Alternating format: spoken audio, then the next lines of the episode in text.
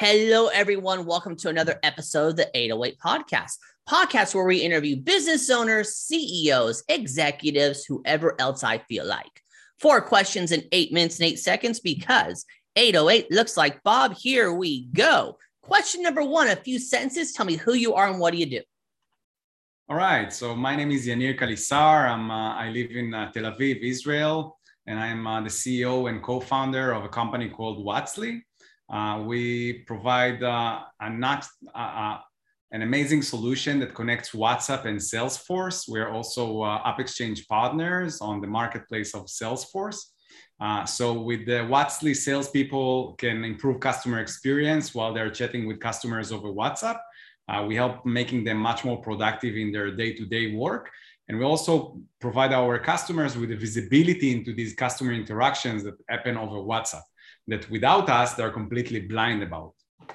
Perfect. Love it there, Yanner. Question number two What advice would you like to share? Go.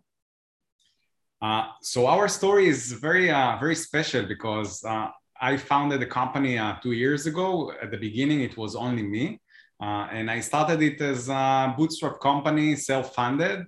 And basically, until today, two years after, uh, we are a profitable company. Um, and I think that growing a startup during the Corona, I think this is uh, uh, a very uh, interesting challenge. Uh, so for the first year, it was only me, and then a bit more than a year ago, my partner Deborah Palacios, who is based in Sao Paulo, joined the team. And why Sao Paulo? Because Brazil it's an enormous market for WhatsApp, and the culture over there is different. over there, people do business over WhatsApp from from the beginning of the sales process to the end of it. They're closing deals over whatsapp. Automotive companies sell cars completely over whatsapp without switching uh, without emailing without calling the customer. It, it's kind of rude to call customers over there and without meeting face to face because of the crisis. And uh, uh, when deborah joined uh, the team uh, things started to move very very fast. And today uh, and we closed companies like uh, uh, uh, we closed deals with companies like Volkswagen and Subaru and some uh, uh, very large financial companies and universities. We have customers and users in more than 35 countries around the world. And today we are a very small team, but we are making close to million dollars a year. Nice. Um, and and like we have people in five different countries working in the team, and this is very very interesting uh, journey because we are collaborating with each other and most of the people have never met uh, each other and i think although it might sound like a, a, very big challenge but i think that if you bring good people and uh, uh, you put them in the right positions and i think that i like to call every person in the team a star a mini entrepreneur because the qa person helps with customer success calls from time mm-hmm. to time and the person the engineer the, the developer over here in israel helps with uh, uh, sales when when it's needed. Uh, so everyone is doing so many other things other than their uh, their job title. And i think that in order to succeed in this kind of uh, a company that is cross continents i think you must bring people that can actually do other things that are their job title their job description and i think this is this this what matters most and also i think that uh, uh, running bootstrap is uh, an amazing adventure and i think that as much as you can run with it and build your business and your business model and build mm-hmm. a relationship with your customers especially in b2b do it before you're raising funds. It's easy right. when you have money. Well, but- let me ask you a question. How did you start building that relationship with your co-founder since you never met her? So at the beginning, it, we started very small. Uh, she, when she joined, what I had in mind, I realized that although I, have done some enterprise sales in my, my life and I have some a little bit experience of how to do that, but I realized that because my target market is Latin America, I simply don't understand this, this culture. I don't know how mm-hmm. to sell to these kind of people. And I understood that I need someone that knows, that works for these companies and know how to talk with these people.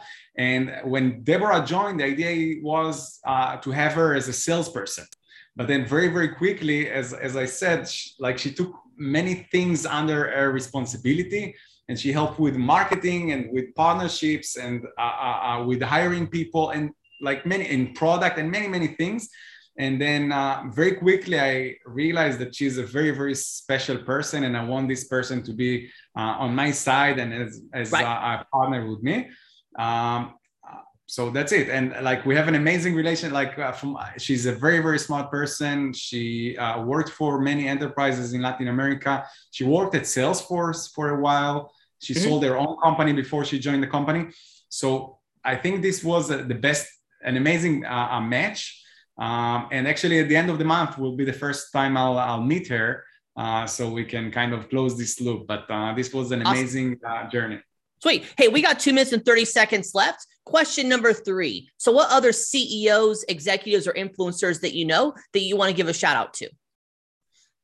So I, I don't want. Uh, I guess I guess you heard that many times, but uh, I think Mark Benioff um, is kind of a person that I really admire. I think that uh, all his um, um, uh, journeys in uh, making more uh, uh, inf- to influence more on other things than tech.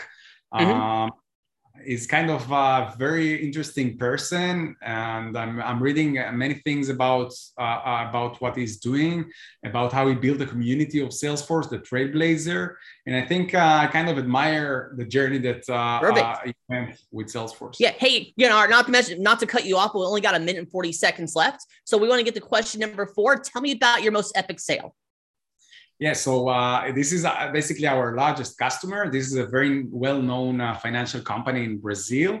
Um, so Deborah just uh, sent uh, a direct message over LinkedIn to their CEO, and then he replied in less than 15 minutes, telling her the names of the people that she need to be in touch with. And then in less than three months, we closed a huge deal with, with this company. Uh, so this is an amazing sell story. We're very Perfect. proud of. Love it. Love it there. Hey, you got a minute and 10 seconds left. Do some promo time real quick. Yeah, sure. So uh, we are hiring very, very fast. Uh, uh, we're hiring all around the world. So uh, uh, we are we are a very, very interesting company with a very long-term vision of integrating any instant messaging channel with any CRM, with any enterprise CRM. Uh, we're now starting to hire in EMEA and APAC in the, the US. So um, we're looking for great and talented people to join the journey. So reach out. We want you with us. Perfect. Perfect there. Yeah, pulled it off. Four questions in eight minutes and eight seconds. Yaner, why is it four questions in eight minutes and eight seconds? Ah, that's simple, Bob. Uh, it's four uh, four minutes and uh, four questions in eight minutes because uh, 808 looks like Bob. Perfect. Easy. Thank you. Your website, say it real quick watsly.com. It's in the description. It's magic. Yanner, thank you so much for being on. Tip of the hat to you. And for Thanks. everyone else watching or listening, I am legally required to tell you to like, share, comment, subscribe, thumbs up, ring the bell, whatever the heck the social media network tells you to do. You all have a good day now. Talk to you later. Bye.